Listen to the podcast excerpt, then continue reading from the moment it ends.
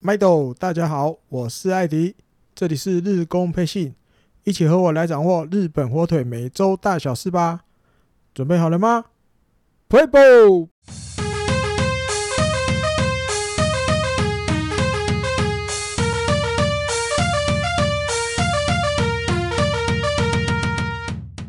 一个礼拜很快又过去啦，欢迎大家再次来收听日工配信。我们就从这个十月十三号礼拜二开始跟大家介绍这个礼拜日本火腿发生的一些比赛中的事情，或者是选秀会快到了，消息越来越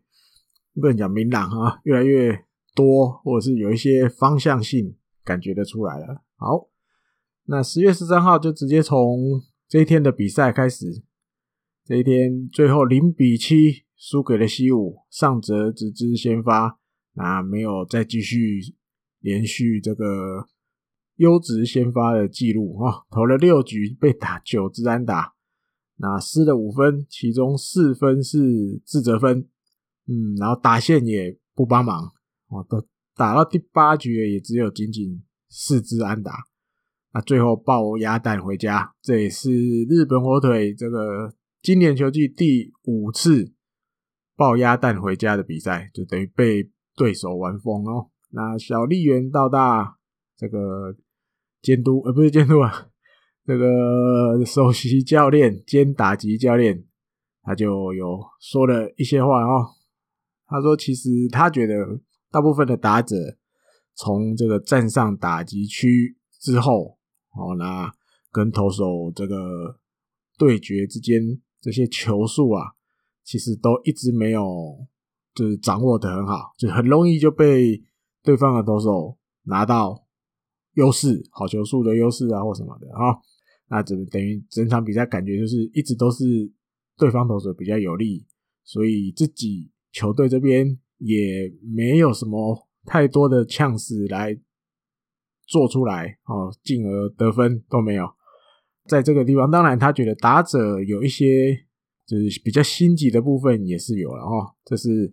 他大概心里面觉得这一天没有办法把这个对方投手呃打倒啊，或者是从他手上拿一些分数的主要的原因。好，那另外在二军有个消息，就是大家不知道还记不记得这个洋将？其实日本火腿今年应该有五个洋将，但是一直以来都只有四名。那还有一名因为受伤了，不是受伤，他去六月中的时候了啊，他是去去除他这个左膝盖的软骨。啊，但不是第一年的，他 B Rodriguez 啊，B 罗，我们那个大家私称自己叫他 B 罗啊，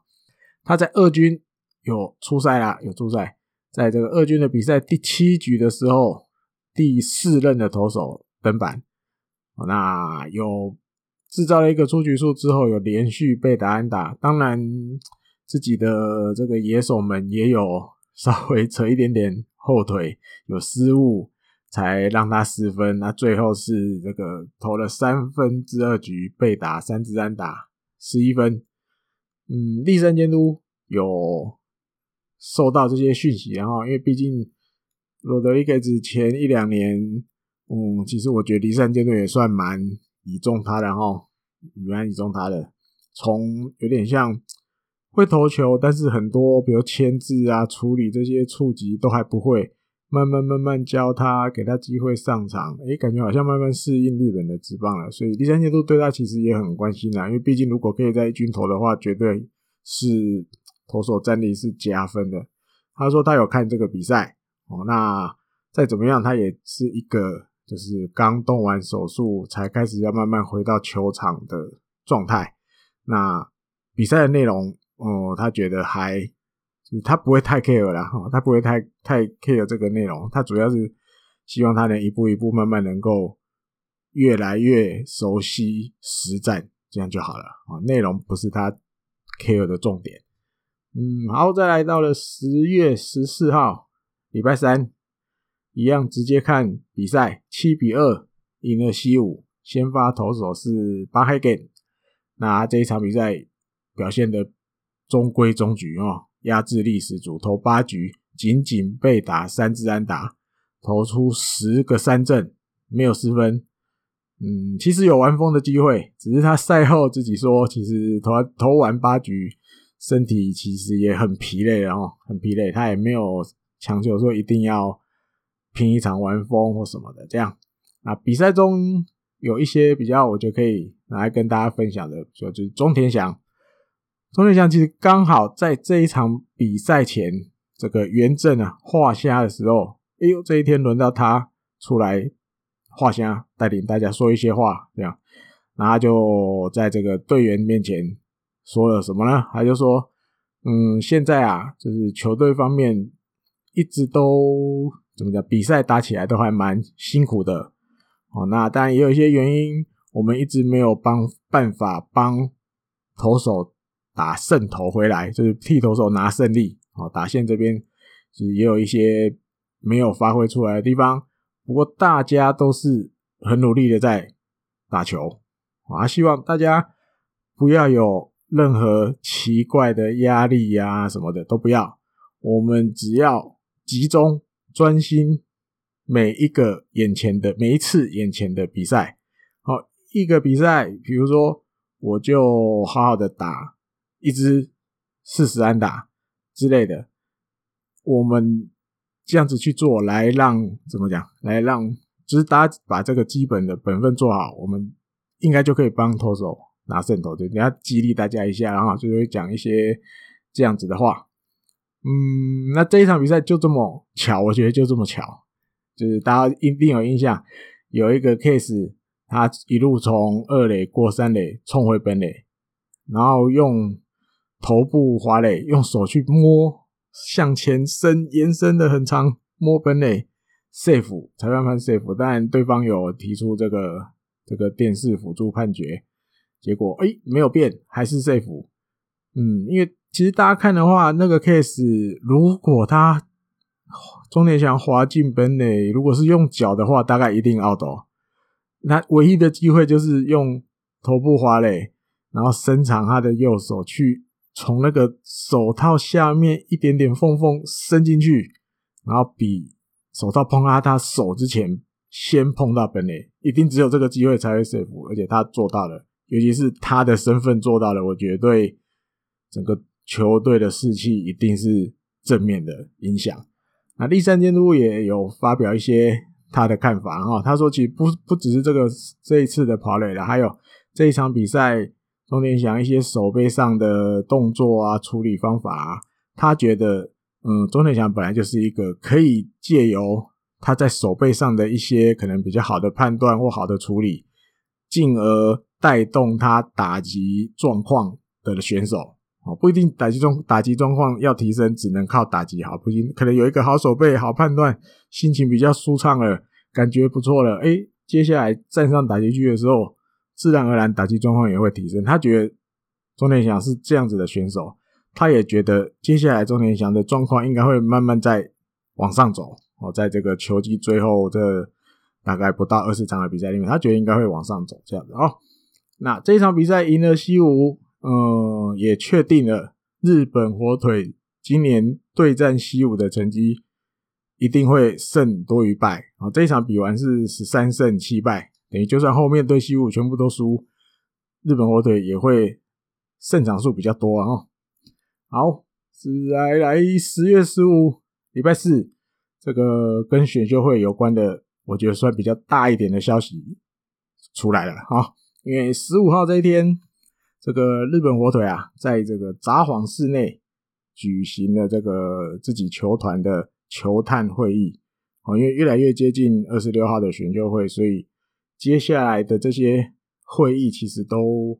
会越来越有一个明确的方向性，基本上，然后虽然不一定会跟媒体讲，或会被写出来，但是一定会慢慢越来越去理出来，到底哦第一顺位要选谁，或者是排入这个 list 里面的有些，有哪一些选手。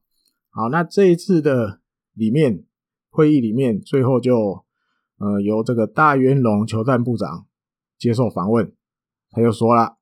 他说今年我们日本火腿在选秀会第一指名会选择大学生投手，他就公开讲了大学生投手，可是他没有讲明是哪一个大学生投手啊。他就说，基本上我们还是会选择今年选手里面我们评价最好的第一名的选手，第一名选手。那今年由于大学，他觉得大学生这个好的选手很多很多，那我们会从里面挑选一个好的。好的选手的 number one 的，然后那这样子一说嘞，大家普遍就判定大概人选就是两个人，第一个早川龙九，早稻田大学的左投，另外一个就是稻产子的右投手，这个伊藤大海，这个上小木居大的，大概就是这两个的其中一个，然后这样看起来应该就是这样了。嗯，当然他。里面也有提到，报道里面有提到，最终的确定的人选，如果要确定是谁的话，可能会到这个选秀会当天，甚至前一天啊，不是前一天就是当天才可能会决定。我觉得，因为一般会写这样，大概就是还要评估一下，最后大概这八天左右，七天八天。嗯，其他球团的动向啊，其他球团的动向，再来评估我们是不是要冲一把去抽签，还是拼拼看有没有办法单调？那为什么会这样讲？去拼抽签的话，一定就是冲早川龙九哦，因为目前到我录音这一天，呃，罗德已经说了嘛，罗德已经公开说了，在十五号的时候，他就说。他们今年的第一指名一定是早川龙九，没有别人。那大概礼拜十七号左右吧，这个养乐多这边虽然不是公开讲，但是媒体们普遍判断养乐多也会选择早川龙九。所以目前如果再加上日本火腿的话，大概至少已经有三个球团会选早川龙九，应该了哈。那数字大概只会往上加，应该不会再少了。三应该是很基本的数字，只是会不会有第四、第五之类的。那伊藤大海的话，目前看起来相对就有可能会单调成功。哦，唯一可能杀出来的程咬金，就是突然这个出怪招，也是第一名要选伊藤大海的。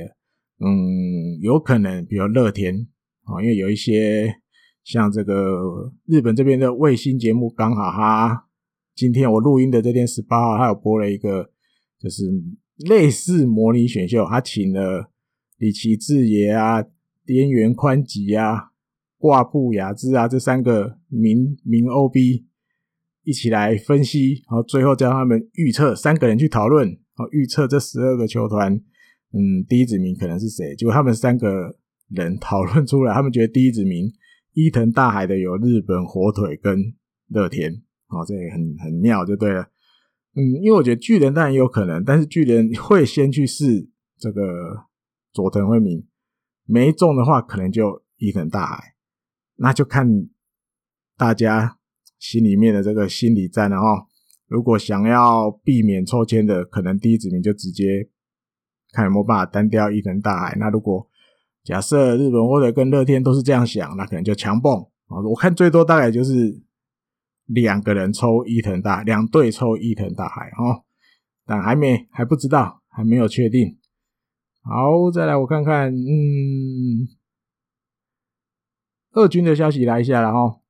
呃，立山监督因为这一天十五号的时候，这个吉田辉星呢在二军担任先发，投了一个五局完美演出。无失分，也没有被打安打，也没有投保送，所以报道就觉得，哎、就写出来哈。这个二十号开始的，等于又回到早晚巨蛋要对软银的这三连战，应该会有其中一场要让吉田辉星先发，然后媒媒体们就判断这个十月二十二号的这一天机会最高。第三阶段当然他没有否认，然后而且在接下来应该没有错的，媒体的判断应该都是是正确的哦。那他是第三阶段是有说为什么会有这样子的选择，但我觉得一第一点应该是跟球季也慢慢接近尾声了哈。那球队的状况现在就是大概也底定就是这样了。可以适当的找一些机会给可能你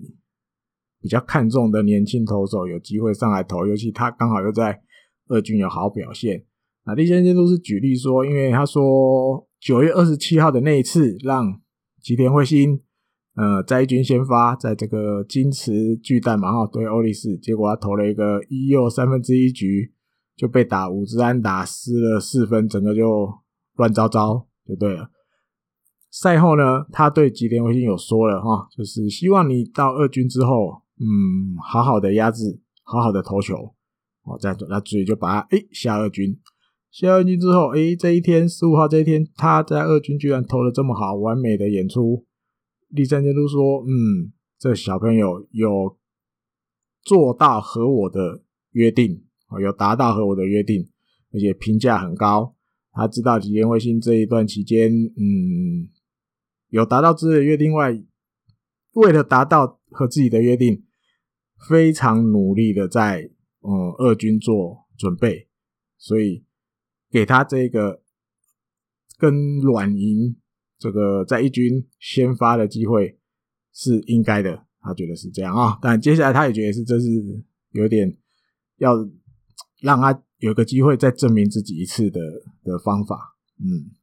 好，到了这个比赛方面呢，八比三赢了西武，先发是马丁尼兹，而且是久违的，算投的不错然后。让我们之前让我来吧，不见是我，让我自己之前的担心稍微少了一点啊，六局。被打三支安打四十三分，而且拿下今年第二胜哦，还蛮难得的啊！这一场比赛里面，我觉得比较可以跟大家聊的是近藤健介单场五安打，真的太夸张哦！那天如果有看比赛的朋友，呃，看到喂怎么打都安打，尤其最后那三个打席，连续三个打席都是那个左中外野的二垒安打哦，那他他这一天就打了四支二垒安打。单场有四支二垒安打，是平了日本职棒的纪录，而且他这一场比赛之后，打击率也一路窜上去到了三成四六，排第二啊，仅次于这个吉什么吉田正尚。嗯，那在球团呢？球团里面一场比赛里面打四支二垒安打，除了是应该讲历史上是第十三个人，在日本火腿的球团里面。是继二零一零年的糸井嘉男以来，再有一个选手是单场有四支二垒安打。那里面就像我前面提的，这个第四、第六、第八局的这个连续三次都是这个一样方向左中的左中外野方向的二垒安打，大家会觉得好像就是在看那个重播镜头，诶，球又飞同一个方向，哇，球又飞同一个方向。立山监督对这个他也有发，就是媒体问他的时候，他有。说一些话了哈，他说：“其实，在队上，嗯，大家都会叫这个近藤健介叫先生啊，就像老师意老师的意思啊，叫他老师。好，不止我们选手这样叫哈，我们有时候这个监督教练有时候也会这样叫他。为什么会这样叫他？就是你每次看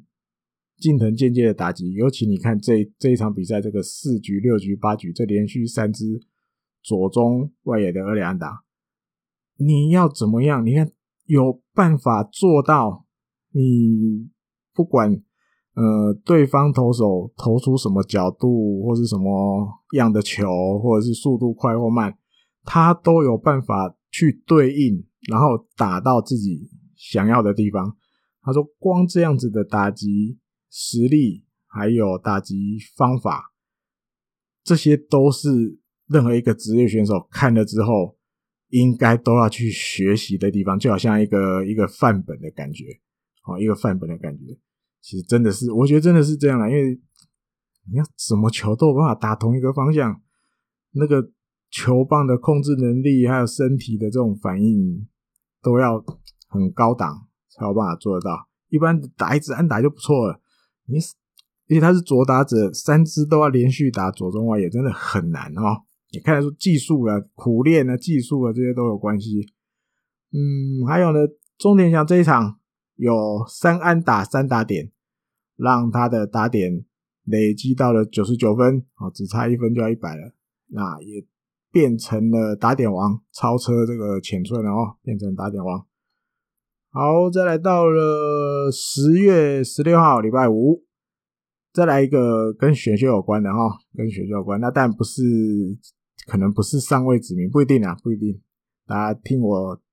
解释就知道。他这个报道里面蛮有趣的，他是提到说，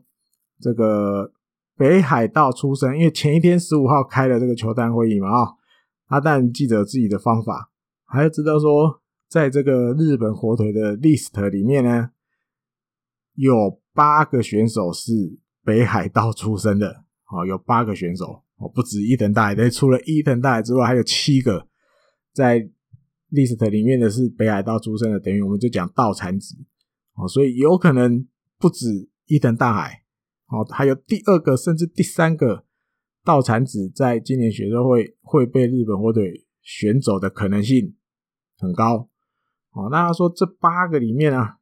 除了伊藤大海之外，还有一个隐喻哦。隐喻一般它就是指比较没有其他球团在 mark 或是注意到的选手哦，有可能就只有我发现了，对，我想办法尽量不要呃透露出来被别人知道啊。但就算写出来了，或许有一些其他球团知道的，或许也不会再去接触了哈，因为毕竟那个没有可能没有这条线嘛，你硬要去也。也怪怪的，这样啊，就提了一个选手，这个选手目前在青森大学就读，他叫远藤辉世己，哦，辉就是日字旁的辉，世界的世，自己的己。然后我就看了这个报道，他还特别括号辉世己的怎么念法，因为是因日本名字，当然比较年轻的日本人，他的爸爸妈妈。最近比较会给他取一些跟以前比较不一样的啊名，姓当然没办法，名或许会有一些特别，像辉世己这个就很特别，怎么发音？发音叫 Kiseki 啊，Kiseki 就刚好也跟奇迹的发音是一样的，所以这个名念法，名的念法我觉得很特别，人家叫远藤辉世吉，他身高有一百八十七公分。然后目前他的最快球速是一百四十七公里，一百四十七公里。那最特别的是，因为提姆希他是道产子，对不对？但是他的老家在哪里？大家知道吗？他的老家在稚内。稚内，如果我比较知道北海道这个地形地图啊，各个地方在什么位置的朋友，一定就有感觉了。稚内是在北海道最北的地方了，最北的啊。那提到这个最北。稚内出生的职棒选手有一个人，他叫大村研，现在已经是教练了哈。他以前我记得选手时候是罗德吧？那几年前有在这个日本火腿当打击教练，现在是在横滨 DNA 当二军打击教练。这个大村岩他就是稚内出生的选手啊，在过去他应该就是出生选职棒选手里面，你家住最北方的一直都是大村岩。好，再来可能如果。佐藤辉自己被选了，那应该就又是一个住在稚内的职棒选手要诞生了。那还有一个巧合就是，这个佐藤辉世己的老家其实跟大村研的老家没有住太远，哦，就是呃住得很近的意思啦，距离不太远啊，距离不太远。那其实远藤有说过，他其实他小时候就知道他们家附近。有一户人家有一个人，他打职棒，他指的就是大村研。而且他小时候，比如玩这个，在在家里跟其他邻居小朋友玩捉迷藏的时候啊，他还去躲到这个大春家的这个楼梯旁边去躲，哦，他都还记得这样子。哦，虽然他没有跟大春岩真的见到面或交谈过，但是从小就会觉得说啊，有一个职棒选手的老家就在我家附近。好像我自己也很有那种，诶，我也要成为一个打棒球的人的感觉，好像就慢慢慢慢就变成一个梦想，诶，我以后也要变成职棒选手啊，职棒选手。那再聊一下远藤的老家，他其实他们的他的爸爸妈妈啊，在这个稚内是经营这个旅馆的，经营旅馆。那其实他爸爸还蛮开明的哈，其实知道儿子喜欢打棒球，一直以来就跟他说：“你不用继承家业也没有关系，那你就去做你想做的事。那远藤自己目前心里是想，他除了想要变成职棒选手之外，他也想去考这个老师的资格，啊，老师的资格。那但目前当然就是专心想要成为职棒选手。万一如果没有的话，或许当老师也是他的选项。对，那就看到哈，二十六号这一天会不会有可能指名？我觉得有，尤其越来越接近二十六号之前的这种这种，你不能说小小新闻啊，就是这种稍微感觉好像冷门一点点的新闻，最后可能都会成真。好，比如说我记得预警大翔那一年也是，好，预警大翔的指名也是很后面的，就是其他球队也都没有。太去注意的，没有要去选他的。那日本火腿，诶，可能地缘的关系或什么的关系，知道这号人物也观察过了，觉得可以在比较后面的顺位指名。我觉得有可能就静待二十六号的结果啊。这个佐藤辉世己啊，大家再记一下他的名字。好，到了这一天的比赛，十月十六号的比赛，一比五输给了罗德。这个先发是三浦人大投的没有很好哦，那投不满四局就被这个藤原恭大跟马挺击出全垒打，就丢了三分。啊，他自己是说该压制对手的地方他没有好好的去压制好哦。那其实这次的登板，嗯，没有什么好的地方可以说的哦，完全不行。意思他自己都觉得自己这次的投球完全不行。啊，第三监督是觉得说。嗯，不管三浦这一天的状况好或不好，比起这些，然后，嗯，应该要想办法去达到结果是好，因为状况好当然有状况好的头发，状况不好有状况不好的头发，那想办法要去把这个结果表现出来，这才是比较重重要的哈。那当然，嗯，接下来还要。加油，一定还要再加油。他其实也不只是三浦了哦，三立三监督说不只是三浦了，整个球队，呃，就比你你说遇到了一些这场比赛一定要赢，但是没有赢的时候，就会有很多要改善的地方。对，那这些要改善的地方，嗯，应该是我要去督促他们去做到。哦，说到最后又把。这个 责任扛在自己的肩膀上，这第三监督一说话就是这么怎么讲？嗯，说的讲讲讲，前面讲了一些，最后他转回来，没有把没有督促他们去做到这些该做到的地方，这些责任应该都是我扛，哇，真是厉害啊！好，再来到了十月十七号礼拜六这一天，阴雨延赛，下雨没有打。那决定补这一场比赛的日期是在十月十九号的这个台湾时间，就是一样五点哦，下午的五点，傍晚五点。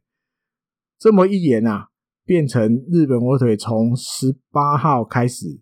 要连续八连战，要连续八连战，而且这八场的对手通通都是现在洋联 A 段班的，好，除了十八、十九要对罗德，对。诶，二十到二十二要回到自己家里对软银，二十三到二十五要去这个东北跟乐天三连战，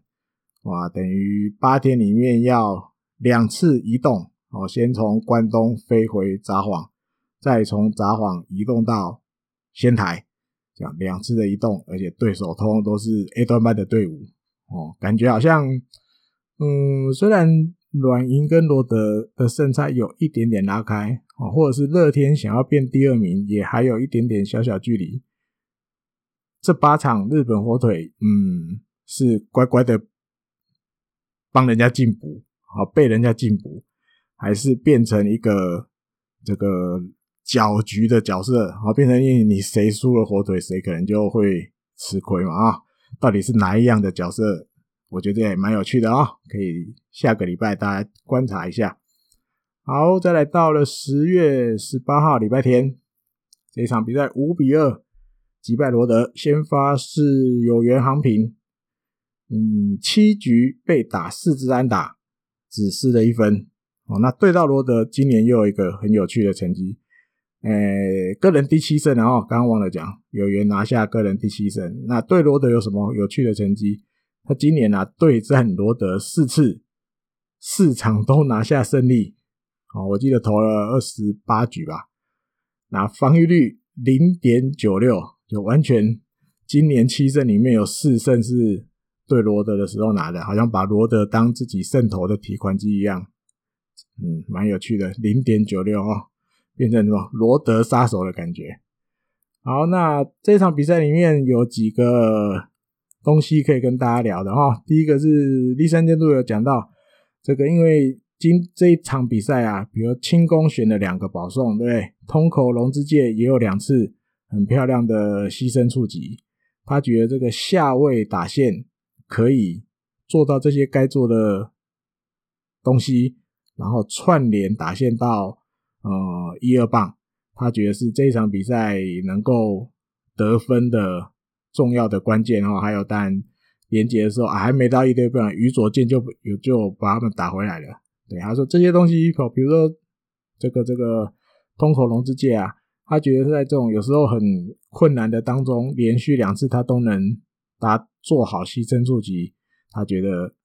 他很努力了哦。那信太郎 Kotaro，他也觉得这两次他有办法选到保送，这个意义非凡。意义非凡哈，因为他觉得清宫心里面一定会很想要打，很想要把球打出去，但是不是每一次你都得把球打出去，你才是有功劳哦。你在这种时候，你能好好的选一个保送，其实价值也等于一支一垒安打，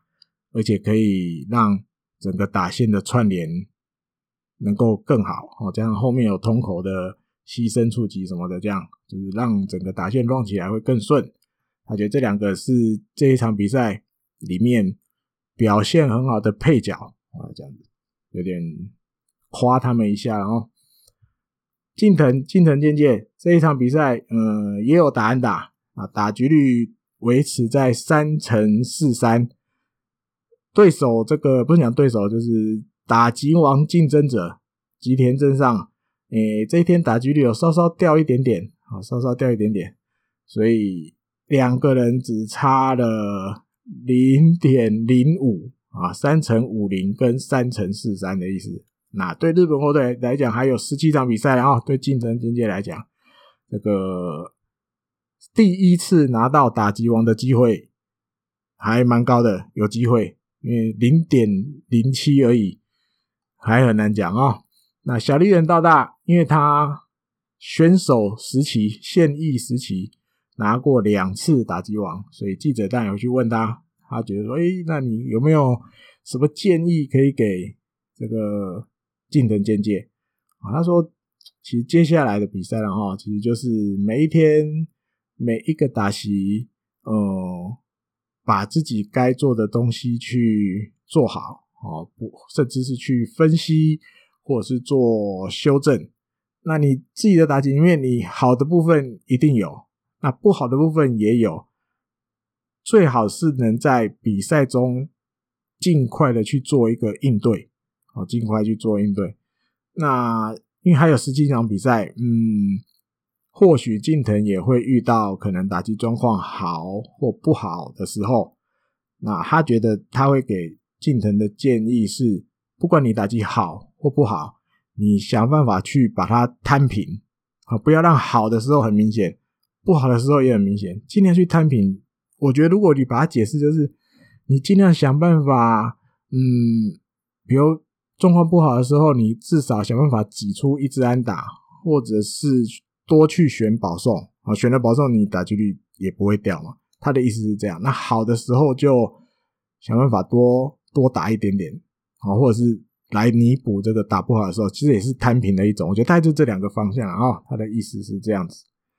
嗯，好，那这个礼拜的节目基本上到这边，但是有一件事情要想放在最后跟大家再聊一下啊，聊一下，就跟这个斋藤佑树有关的消息。他在这个十月十六号的这一天，在二军对巨人的比赛有登板，结果呢，连一局都没有投完，投了三分之二局，被打四支安打。丢了五分就被打下场啊，嗯，而且球数大概也只有一百三十五上下哦，控球也不太好，也不太好。那这个有一个专栏作家他就说，嗯，你也不能说他就是变老了哦，也不能不是把话说的好比较好听，就是有点感觉，嗯，慢慢慢慢实力不太够了哈。那你不能说因为他老了，他意思是这样，不能替他找一个借口。其实，但是看了比赛内容就觉得，哇，这完全就。不行嘛啊！只是这个专栏作家有稍微提到说，然后嗯，因为毕竟斋藤佑树一来有一些明星光环在，然后而且他的选手时期啊，比如说哦，他也遇到过受伤，或者是有一些经验是，比如他在甲子园，诶，你在一个大赛里面怎么样带领这个选球队啊？怎么样带领球队一路过关斩将拿下下甲？冠军，很多很多的东西，他的经验啊什么的，都很可能是可以让他成为一个蛮好的教练的的原因啊，因为他有很多这种可能一般选手没有体验过的东西啊，或许以后，嗯，他觉得在天佑树也可能会变成一个不错的教练啊，那这他觉得如果是这样的话，相信也是蛮多。职棒球迷的一个心愿，然后一个心愿。那前面我记得几个月前有曾经有一些比较稍微八卦一点的杂志或是报纸提过说，斋藤佑树当初进日本火腿的时候，球团有跟他说好，我一定就是会跟你签十年，好，就是让你待在这个球队十年。那就这么巧，今年就是第十年。要结束了，结果今年呢，他目前为止还没有伤过一军。好，那在二军其实也没留下什么好成绩。好，那到了十月十六号这一天，哎呀，直球大概也只有一百三十几公里的能力而已了哈。控球也没有很好。那今年在二军的成绩目前是登板十九次，一胜三败，防御率九点三三，这个就有点。大家不免都要开始讨论哈，因为球季也快要结束了。今年球季结束后的斋藤佑树到底会怎么样？虽然我过去我一直都自己认定啊，只有在日本火腿退休，不会有战例外这个选项啊。当然，一天一天这样过，我就自己又在想，那万一如果斋藤佑树自己还想要打，他还不想轻言退休的时候，该怎么办？那是不是日本火腿就只能放你走，放你自由？哈，比如可能用战力外的方法或什么样的？会不会有这种结局发生？然后这几天我自己有时候就是这样在想。当然，球季快结束了，你知道吗？因为日本职棒有时候就是，也不能说日本职棒是这样啊，反正就是有时候可能一大早你隔天起来起床哦，顺着很自然的拿起手机这么一刷，当然哇，头版居然是哦，比如说斋藤佑树今年结束会要隐退，好，就像当年我记得那时候稻叶笃纪要隐退，起床一刷手机，嘣一看到这个新闻，哇，我整个都醒来了，连赖床都不赖了，哈，我说。今年会不会有这种情况发生？不知道啊。最后也没剩多少了啊。比赛诶、球季我记得比赛大概也是打到十一月十一号前后吧。对，大概就是这个不到一个月的时间了。或许在田佑树接下来的路，或接下来的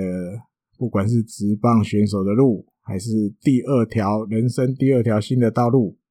可能就会有答案了啊。